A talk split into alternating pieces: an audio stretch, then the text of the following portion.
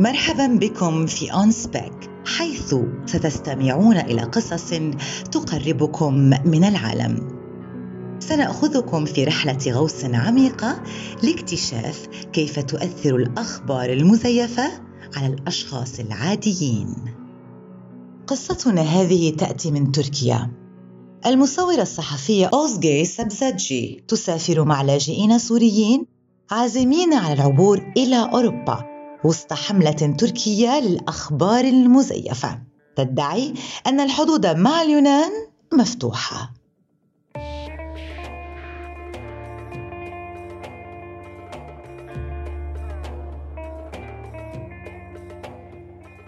في يوم ثلاثاء صاف في شارع الفاتح في مدينة إسطنبول شاهدت رجلا يبيع تذاكر لحافلة ذاهبة إلى الحدود اليونانية.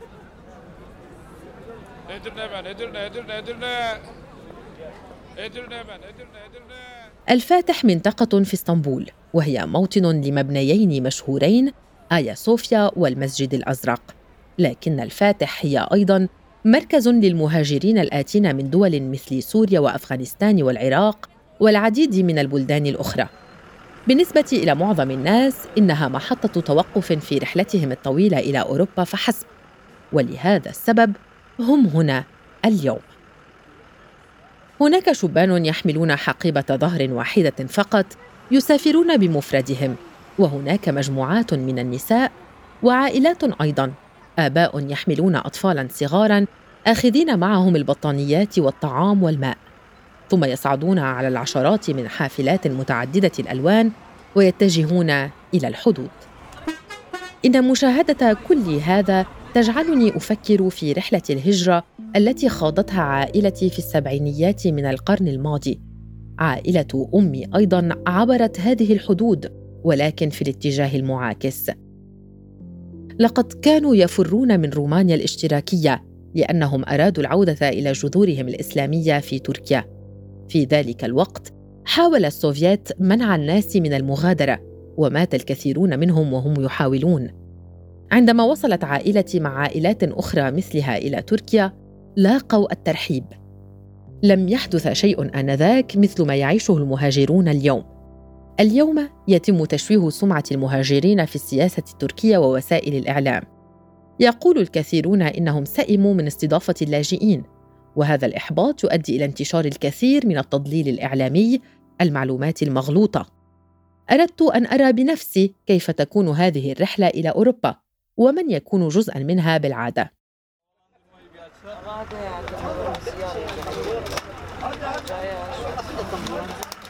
ركبت إحدى الحافلات وبدأت بالتحدث إلى عائلة من السوريين الذين يسافرون معا. سألت أحدهم عما قالوا للأطفال عن هذه الرحلة. أعطيناهم الحلوى والبسكويت وقلنا لهم إننا ذاهبون إلى القرية. قلنا لهم إننا ذاهبون في نزهة إلى جانب النهر. هكذا وصفنا الأمر لهم. لكن هذا الترحال شبيه بأي شيء سوى النزهة.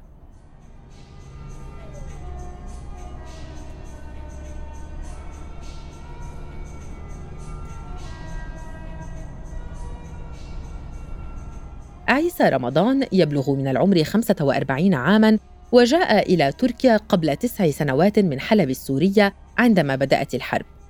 يعيش عيسى في بلدة حدودية بين سوريا وتركيا تسمى غازي عنتاب مع زوجته وأطفاله الأربعة. اصطحب في هذه الرحلة ابنه البكر أحمد البالغ من العمر 22 عاماً. بقيت زوجته مع باقي أطفاله في غازي عنتاب لأن عيسى ليس لديه ما يكفي من المال لإحضار الجميع. دفعت المجموعة زهاء ثلاثة آلاف ليرة تركية أي ما يعادل 500 دولار لهذه الرحلة. وهذا أكثر مما يجني عيسى في شهر كامل. لسنوات تمكن عيسى من العثور على عمل على نحو متقطع وإن كان ذلك دون تصريح عمل قانوني. لكن في العام 2019 بدأت السلطات التركية في تطبيق القانون ولم يتمكن عيسى من العثور على المزيد من العمل. هذا ما يصعب على عيسى وغيره من السوريين العيش في تركيا. هذه ثاني مرة يحاول المغادرة. قبل ستة أشهر دفع لمهرب ليذهب إلى اليونان لكن الجنود الأتراك قبضوا عليه في الطريق إلى هناك أمضى ثلاثة أيام رهن الاعتقال قبل الإفراج عنه. والآن ها هو هنا يحاول مرة أخرى. سوف ننام في البرد الليلة وسننتظر. آمل أن نتمكن من المرور بسهولة. فكيف وصل عيسى والآخرون إلى هنا؟ قبل عدة أيام من محاولته ظهر الرئيس التركي رجب طيب أردوغان على شاشة التلفزيون وهو يعلن حدود تركيا مع أوروبا مفتوحة.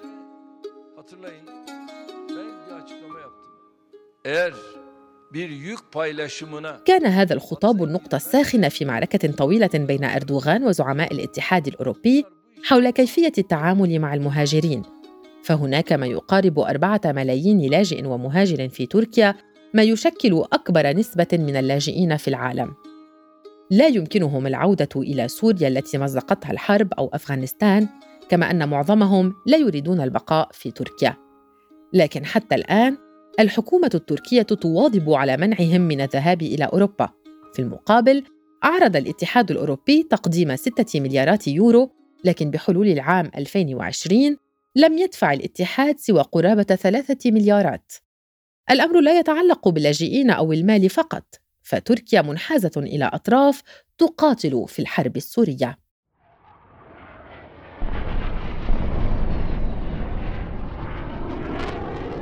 وصلت الأمور إلى ذروتها في شهر شباط من العام الماضي حين قتلت الغارات الجوية الروسية والسورية عشرات الجنود الأتراك في إدلب آخر معقل للمقاتلين والفصائل المسلحة المدعومة من تركيا في سوريا. حلفاء تركيا في حلف شمال الأطلسي لم يقوموا بالرد على النظام السوري أو روسيا حيال الضربات.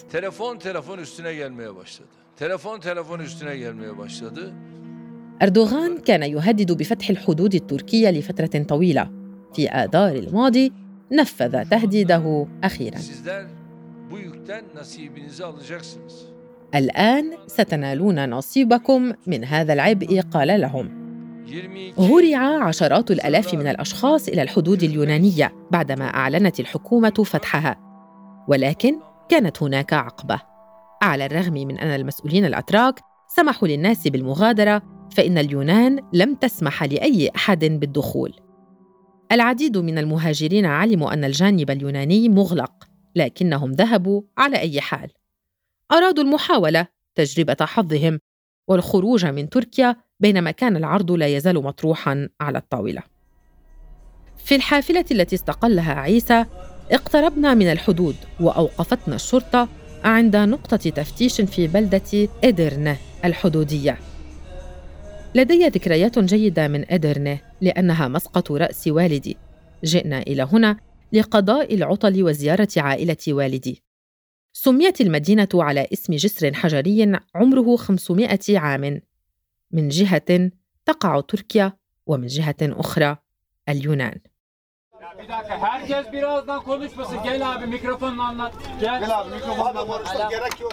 يطلب سائق الحافلة من رجل سوري تهدئة الركاب ومنعهم من التحدث دفعة واحدة. يقول إن الحافلة قريبة جدا من نهر إيفروس وللوصول إلى اليونان يتعين عليهم ركوب قارب لمدة خمس دقائق في مياه ضحلة لاجئ آخر من سوريا يترجم ما يقال إلى العربية ثم تبدأ المجموعة بالجدال. عيب يا زلمة عيب تشك عيب. إنسان إنسان تجاوزنا الحاجز ومن ثم دخلنا القرية. الآن خيم الظلام الحالك في الخارج يأمر السائق الركاب بالنزول. هذا هو المكان الذي سيعبرون منه. الجميع خائفون. يبدأ بعض النساء والأطفال في البكاء يواصل الركاب المجادلة مع بعضهم البعض. أما أنا فأجلس بجانب سائق الحافلة وأحاول تشجيع الجميع على الهدوء. يصعد قائد تركي على الحافلة ويقول إن الشرطة اليونانية أغلقت معظم الحدود لكن هناك قناة صغيرة من دون حراسة. ثم يشرح ماذا سيحدث عندما يصلون إلى الشواطئ اليونانية. ستذهبون من الطريق الذي على الجانب الأيمن من التل. إذا مشيتم حتى الصباح ستصلون إلى الحدود الهنغارية. لا توجد طريقة أخرى للعبور. في الواقع الحدود الهنغارية تقع على بعد ثلاثة بلدان ربما على بعد عشرة أيام سيرا على الأقدام. عيسى الشاب السوري الحلبي الذي التقينا به يقول يا سيدي لدينا أطفال. هل يمكن لكم تركنا في إدرني؟ يقول عيسى إن هناك أطفالا في المجموعة ويطلب أن تترك مجموعة اللاجئين في إدرن بدلا من ذلك. مستحيل. يمكنكم العودة إلى إسطنبول فحسب. منحتكم الحكومة إذنا لمدة أسبوع. يمكنكم العبور حتى نهاية الأسبوع. وإلا فسيتم ترحيل جميع المهاجرين. امرأة شقراء تسأل عما إذا كان عليهم عبور النهر. هي خائفة من الغرق. ماذا تريدين يا سيدة؟ هل تعتقدين أنهم ينتظرونكم ليستقبلوكم بالورود على الجانب الآخر؟ يستمر الجدال. يسأل المترجم مرة أخرى إذا كان هناك مكان آخر للعبور برا ويستمر القائد بالنفي. يقول إن هناك خيارين الآن فقط العبور إلى اليونان من هنا أو العودة. يصيح جندي آخر إما اليونان أو إسطنبول. يا اسطنبول يا اسطنبول يا دا يونانستان لكن العبور يعني المخاطرة بالموت على متن زورق صغير في الظلام الحالك والمواجهة ضد جنود يونانيين مسلحين. بالنسبة إلى ركاب الحافلة في تلك الليلة كانت المخاطرة كبيرة جدا. قرروا جميعا العودة إلى إسطنبول. ألا تعتقدوا أننا نرى النهر؟ ألا تعتقدوا أننا نعرف ماذا سيحدث بعد عبور النهر؟ هناك عصابات مسلحة تنتظرنا. إذا لماذا ترسلنا إلى هناك؟ بعد يومين من لقاء بعيسى في الحافلة أعلن وزير الداخلية التركي سليمان سويلو على تويتر أن 135 ألف لاجئ غادروا تركيا لكنه لم يقل أن معظمهم كانوا عالقين في المنطقة المحظورة. منعهم الجنود اليونانيون من العبور وتعرضوا للسرقة والضرب. وزعم أن مهاجرا باكستانيا أردي قتيلا برصاص القوات اليونانية.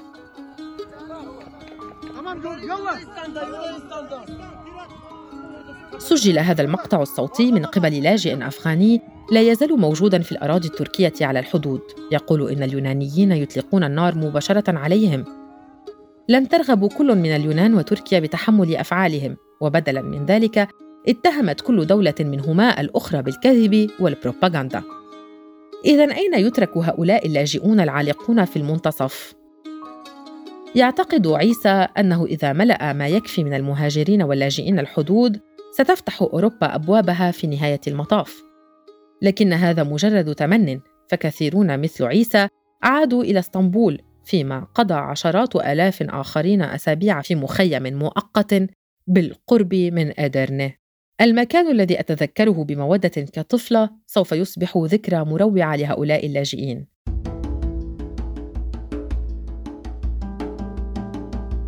إذا ما رأي الأتراك في الهجرة اليوم؟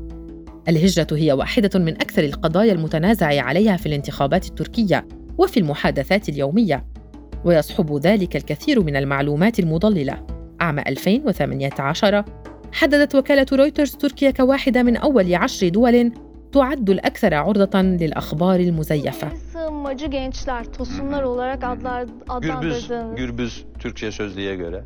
Gürbüz bu delikanlılar. gençler üniversiteye sınavsız mı giriyorlar?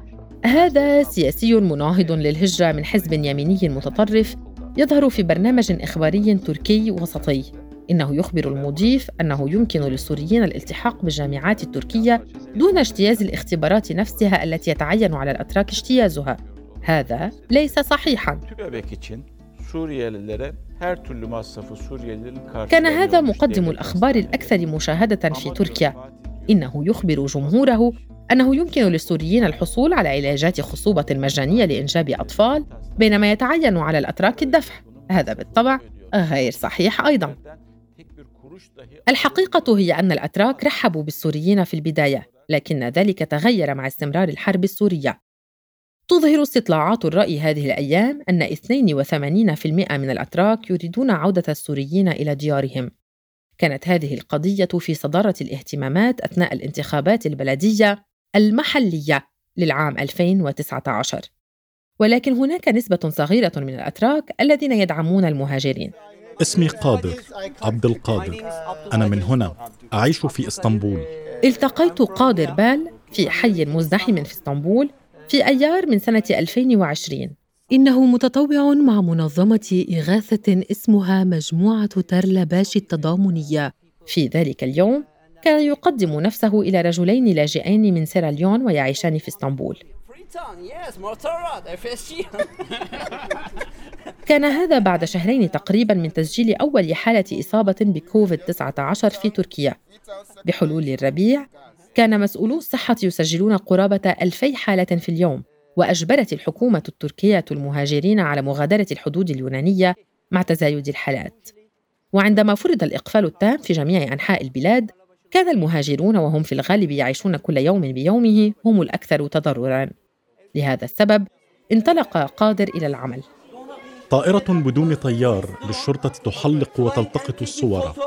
ثلاثة أمتار حافظوا على المسافة الاجتماعية من فضلكم هل يمكنك الذهاب إلى زاوية الجانب إذا سمحت؟ حسناً؟ يحاول قادر الحفاظ على التباعد الاجتماعي لكن هذا صعب بسبب الحشود قادر يبلغ من العمر 35 عاماً ويعمل عادة في متجر نسيج ولكن منذ تفشي الوباء كرس وقته لمساعدة المحتاجين منظمة الإغاثة التي ينتمي إليها تمنح المهاجرين بطاقة مسبقة الدفع لشراء الطعام ودفع الفواتير. درس قادر في المدارس الحكومية المشحونة بالقومية التركية. منذ أن كنت في السابعة من عمري، نشأت مع معلمين كماليين قاموا بتعليمي أن العالم كله ضد تركيا، وأن كل البلدان من حولنا أعداء لنا، والجميع يطعننا في الظهر، والجميع خانونا. لذلك نحن عادة لا نحب من هم أجانب أو غريبون علينا. لم يقم مدرسون بزرع بذور الحب تجاه الآخرين. تعلمنا أننا ألقينا اليونانيين في البحر وأننا تعرضنا للخيانة من قبل العرب وأن الشعب الكردي هو دائما انفصالي. لكن قادر أدرك أن هناك جانبا آخر للقصة. لذلك اختار مساعدة الناس الذين قد يعدهم الأتراك الآخرون أعداء. في السنوات الاثنتي عشرة أو الثلاث عشرة الماضية كونت صداقة مع أشخاص بلا مأوى أناس بلا عائلات أشخاص انفصلوا عن عائلاتهم مدمني مخدرات أطفال شوارع. أنا مدين لعملية التعلم الحقيقية في الشوارع.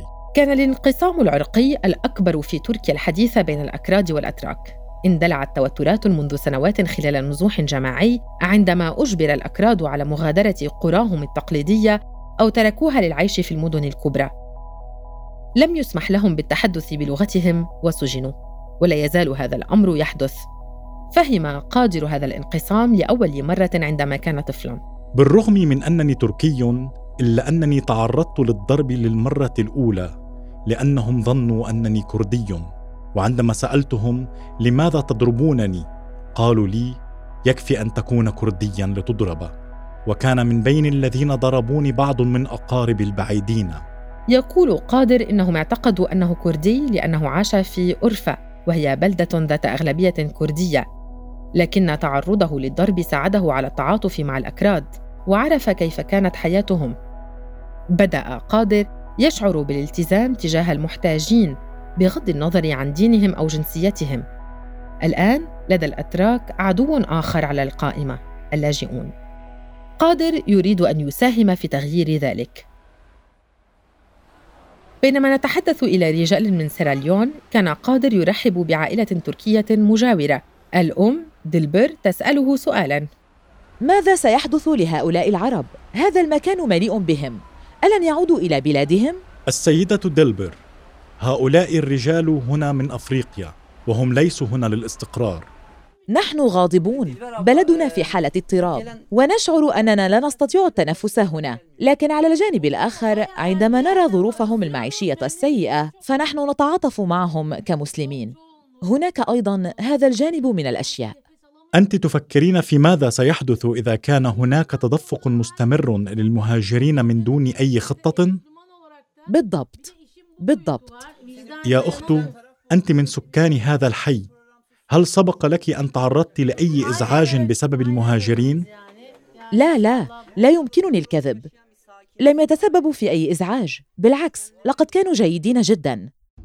قادر قد يقنع سكان حيه بالتعاطف مع اللاجئين لكن هناك قوى أكبر بكثير منه تحرض ضدهم.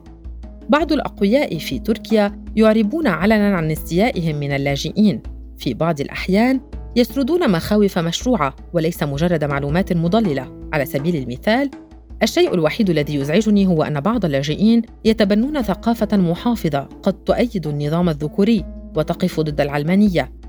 القول إن النقاش يدور حول كونكم مع اللاجئين أو ضدهم يبالغ في تبسيط المشاعر المبهمة التي يشعر بها العديد من الأتراك. في محاولة لفهم كل تلك الفروق الدقيقة قابلت إيلاي إكسوي. مرحبا بكم في الفاتح. اسمي إيلاي أكسوي وأنا مرشحة لمنصب رئاسة بلدية الفاتح.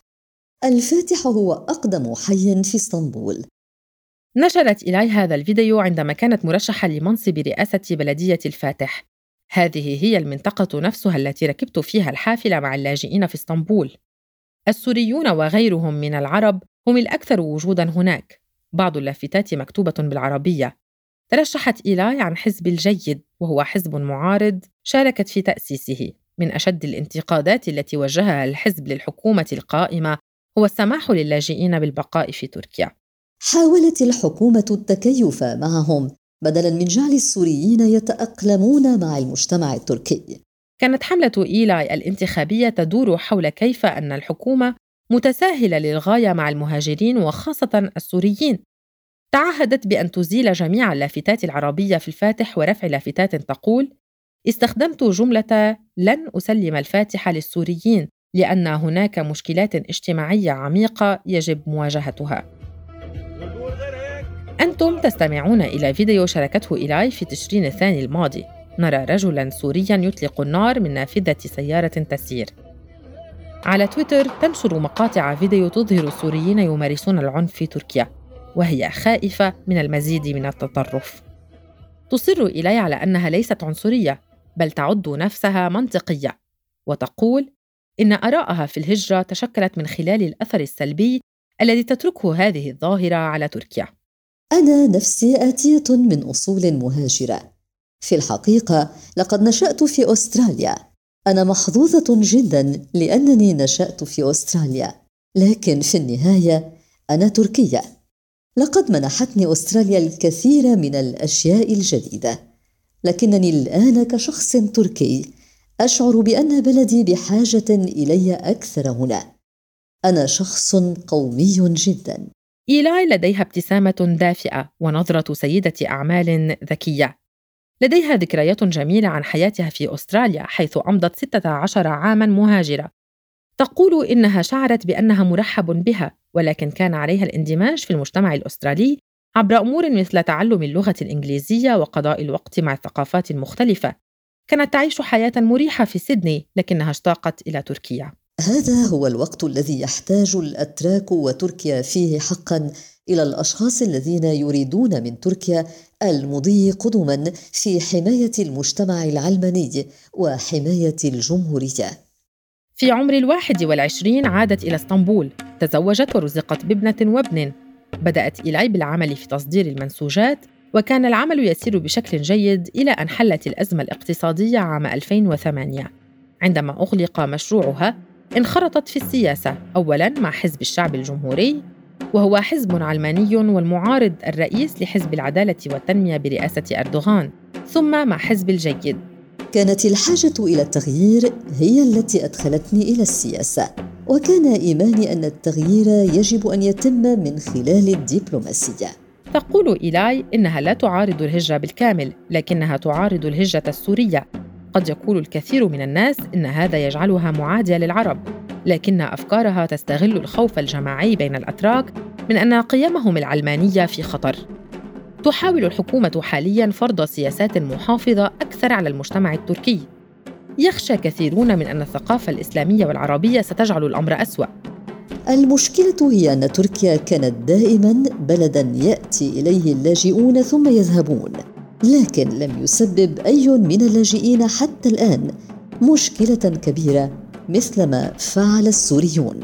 لا يمكنك تحويل مجتمع تركي إلى أمة عربية. الأمور لا تسير على هذا النحو. خسرت إيلاي انتخابات رئاسة بلدية منطقة فاتح. فاز مرشح حزب العدالة والتنمية الحاكم. وفي تشرين الأول من سنة 2020 قدمت منظمات داعمة للاجئين دعوى ضد إيلاي في المحكمة بتهمة التحريض على الكراهية والتمييز. بعد قضاء بعض الوقت مع كل من قادر وإيلاي طلبت منهما التحدث مع بعضهما البعض عبر الإنترنت. سأكون وسيطا بينهما ولكن لم تكن لدي أي فكرة عن كيف ستسير الأمور. ماذا كان رد فعلك عندما بدأ اللاجئون من سوريا بالقدوم إلى تركيا؟ كانت هناك حرب أهلية على حدودنا. وكان هناك قضية إنسانية. لذلك بالطبع ولهذا السبب كان على تركيا أن تتدخل ولهذا كان علينا دعم الأشخاص الذين لجأوا إلى بلدنا. لكن هناك بعض الأخطاء الجسيمة هنا. الأول هو عندما قبلت تركيا هؤلاء الناس لم تضع سياسة محددة. كم عدد الأشخاص الذين يمكننا استقبالهم؟ كم عدد الأشخاص الذين يمكننا الاعتناء بهم؟ هناك أيضا شيء آخر. بالتأكيد ما كان يجب أن نسمح لأي شخص من سوريا أو أي بلد آخر بدخول بلدنا من دون وثيقة هويته لأن هذا خلق فجوة أمنية ضخمة. من الواضح أن هذه الحرب ليس لها فائدة لتركيا ولا للأشخاص الذين جاءوا إلى هنا ولا لسوريا. أعتقد أننا جزء من هذه الحرب بهذا المعنى. إضافة إلى ذلك أعتقد أن لتركيا دورا جادا في العواقب المدمرة لهذه الحرب رغم أنها لم تحسب أو تتوقع تلك العواقب بالفعل. أنا أيضا أعاني كمواطن تركي عند هذه النقطة ذكرت إيلاي بأنها أخبرتني أنها تعاطفت في البداية مع الأثر الإنساني لأزمة اللاجئين. سألتها كيف تغير رأيها عندما وصل المزيد من اللاجئين عبر السنين. لقد تغيرت آرائي كثيرا لأنني أدركت هذا. عندما أبرمت حكومة حزب العدالة والتنمية اتفاقية هجرة مع الاتحاد الأوروبي حاولت الحكومة جعل هؤلاء الأشخاص مقيمين دائمين هنا بطريقة مؤسسية وحاولت تغيير نظرة الشعب التركي لتقبل الأمر. لقد فعلوا ذلك بطريقة غير نزيهة. وفرت الحكومات المحلية فرصا لتمكين السوريين من التقدم وشجعتهم ومكنتهم من تجذير أنفسهم هنا والتوسع في كل مكان. في تركيا قيلت أشياء مماثلة عن الشعب الكردي لفترة طويلة. على سبيل المثال أنا من مرسين. عندما كنت طفلا شاركت في استطلاع أجرته منظمة غير حكومية عن الأحياء الكردية في مرسين. طرحت علينا أسئلة عن معدل المواليد وتعليمهم وما إذا كانوا سيعودون إلى بلداتهم الأصلية. لكن الضجة الحقيقية حول هذه الأسئلة كانت بسبب ما إذا كان الأكراد سيأتون من شرق تركيا إلى غرب تركيا. كانت هناك حالة ذعر من أنهم سيسيطرون على جميع المدن الغربية. وستترسخ جذورهم هناك وستصير المدن الغربية ذات أغلبية كردية. في الوقت الحالي نرى أن هناك المخاوف نفسها ولكن من الشعب السوري. يخشى الناس أن تصبح تركيا عربية. هذا هو النهج المتبع. قادر ضد هذه العقلية. لا يخشى من سيطرة العرب على تركيا. يعتقد أن هذا الخوف مبالغ فيه وعنصري في الأساس. أريد أن أنوه إلى أن خطر تحول السوريين إلى أتراك موجود بقدر خطر أن تصبح تركيا أشبه بسوريا. على سبيل المثال الأطفال الذين نلتقي بهم في الميدان لا يتحدثون العربية. لقد نشأوا هنا واعتادوا على هذا هنا. أصبحوا أشبه بالشعب التركي. على سبيل المثال يضايق بعض الأطفال الأتراك أطفالا سوريين عندما يحضرون الخبز السوري إلى المدرسة ويصاب هؤلاء الأطفال بصدمة نفسية فيحاولون التصرف مثل الأتراك وإخفاء هويتهم السورية. لذلك إذا شعرت تركيا بالتهديد من الوجود السوري يشعر السوريون بأن هويتهم مهددة من خلال الاندماج في تركيا. إيلاي لا تركز على مخاوف قادر هذه ولكنها توافق على أن اللاجئين يتم استخدامهم كبيادق. لذلك اليوم الكثير من المستشفيات الخاصة والعامة تعتني بالسوريين دون أي رسوم. التعليم مجاني تماما. يقدم المخاتير وحكام المقاطعات لدينا لهم قدرا هائلا من المساعدات الاجتماعية. هذا ليس صحيحا تماما. المخاتير هم ممثلو الأحياء المنتخبون. وصحيح أنه يتم تقديم بعض الحوافز النقدية لمساعدة اللاجئين على تلبية الاحتياجات الأساسية. ولكن هناك معلومات مضللة في وسائل الإعلام التركية تفيد بأن هذه المنح النقدية هي مبالغ كبيرة من المال. في الواقع تم قطع معظم الأموال النقدية والخدمات عن اللاجئين. ما لم تذكره إيلاي هو أن السوريين أيضاً ساعدوا الاقتصاد التركي من خلال الإنفاق كونهم مستهلكين. بدلاً من ذلك إيلاي تشير إلى الانقسام الطبقي بين السوريين فحسب. حصل رجال الأعمال الأغنياء العرب على الجنسية مقابل 250 ألف دولار. هؤلاء الأشخاص يوظفون معهم سوريين بشكل غير قانوني ولا يوظفون أيا من الأتراك. لذلك يجري هنا إنشاء مجتمع داخل مجتمع. إذا أجل. بدأ السوريين الأغنياء بمشاريعهم التجارية وقاموا بتوظيف السوريين الفقراء معهم. لكن الأتراك يفعلون ما هو أسوأ بكثير إنهم يوظفون السوريين والأوزبكيين والتركمان والإيرانيين فقط أيا كان من يجدونه في بلادنا كأيد عاملة رخيصة. هذا الفساد هذه الرأسمالية انتشرت عند الجميع. يتفق إيلاي وقادر على أنه إذا استمر السوريون في العيش هنا فيجب أن يتم توثيقهم ومنحهم الحق في العمل. لكن في الحقيقة إيلاي تفضل عودة السوريين إلى بلادهم. بالطبع يجب أن نتحدث عن المشكلات التي تؤثر علينا بسبب الهجرة. لكن يجب أيضا أن نتحدث عن العنف والتحرش الجنسي والتهديدات والاستغلال التي يعاني منها المهاجرون الذين نحن مسؤولون عنهم. وهذا بالضبط ما لا نتحدث عنه في تركيا ابدا. أتفق معك لكن الناس لا يعرفون حقا سبب قدوم كل هؤلاء الأشخاص إلى هنا فهم لا يفهمون ذلك حقا. إنهم لا يعلمون لماذا علينا أن نعتني بكل هؤلاء الأشخاص. وفقا لإحصاءات اليونيسف يوجد مليون وسبعمائة وخمسون ألف طفل سوري في تركيا. قرابة ستمائة وخمسين ألفا منهم فقط على مقاعد الدراسة. مليون طفل حاليا يكبرون دون تلقي أي تعليم. كثير من الأطفال لا يمتلكون وثائق ثبوتية لأنهم ولدوا في تركيا. أجل لديهم هويات مؤقتة ولكن ليس لديهم الجنسية.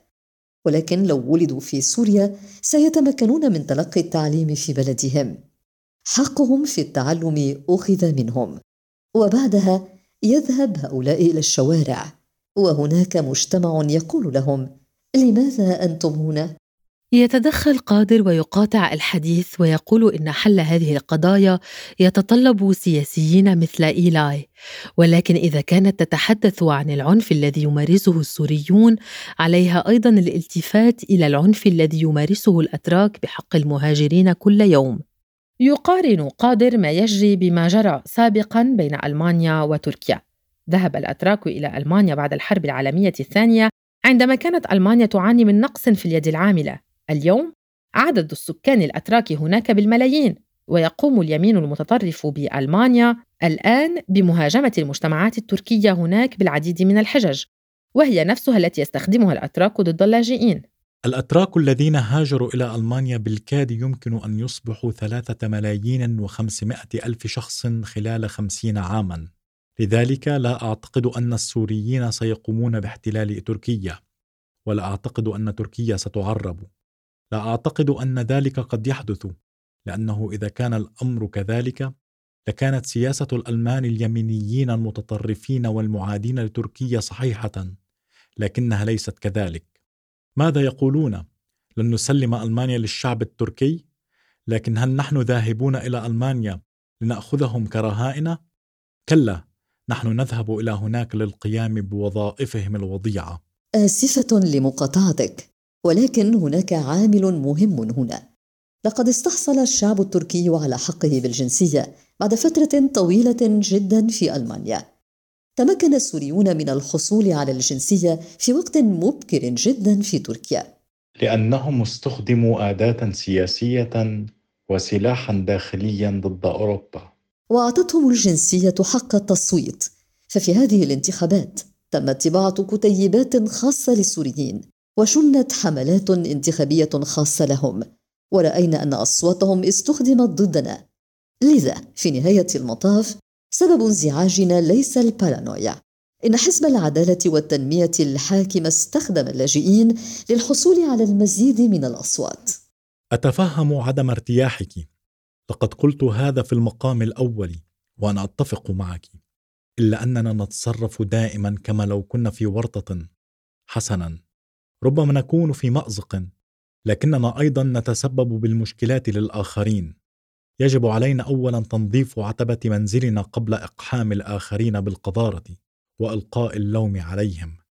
أنا آسف لأي أخطاء قد أكون ارتكبتها إلا أنني سعيد جدا بهذا اللقاء. سوف نسعد إن أتيت يوما ما لقضاء بعض الوقت معنا في الميدان. سنكون سعداء باستضافتك. بكل سرور.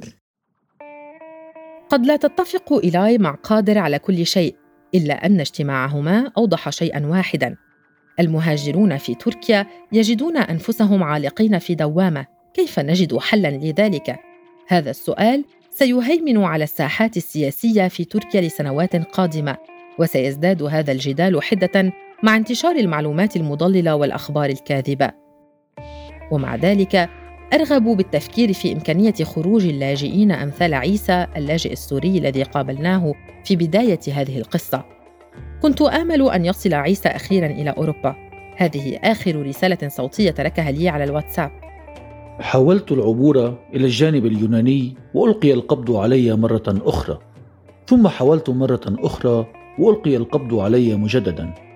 لا أعلم ما يجب القيام به لينير الله طريقي. وعندما راجعت هاتفي رأيت أن رسائل الكراهية ضد السوريين تنتشر مرة أخرى على تويتر في تركيا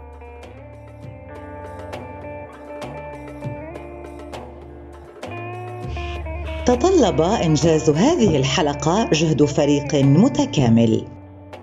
هذه القصة من إنتاج أوسكار دوراند حررتها فريبة ناوا مع أليسا رزنك عمر فاروق وتوني كروس وفرح مختار زادة. نشكر جمعية ناشونال جيوغرافيك لتمويل هذه الحلقة. هذه النسخة التي استمعتم إليها ترجمها عن الإنجليزية فريق موقع رصيف 22 وسجلها فريق شركة بوديو.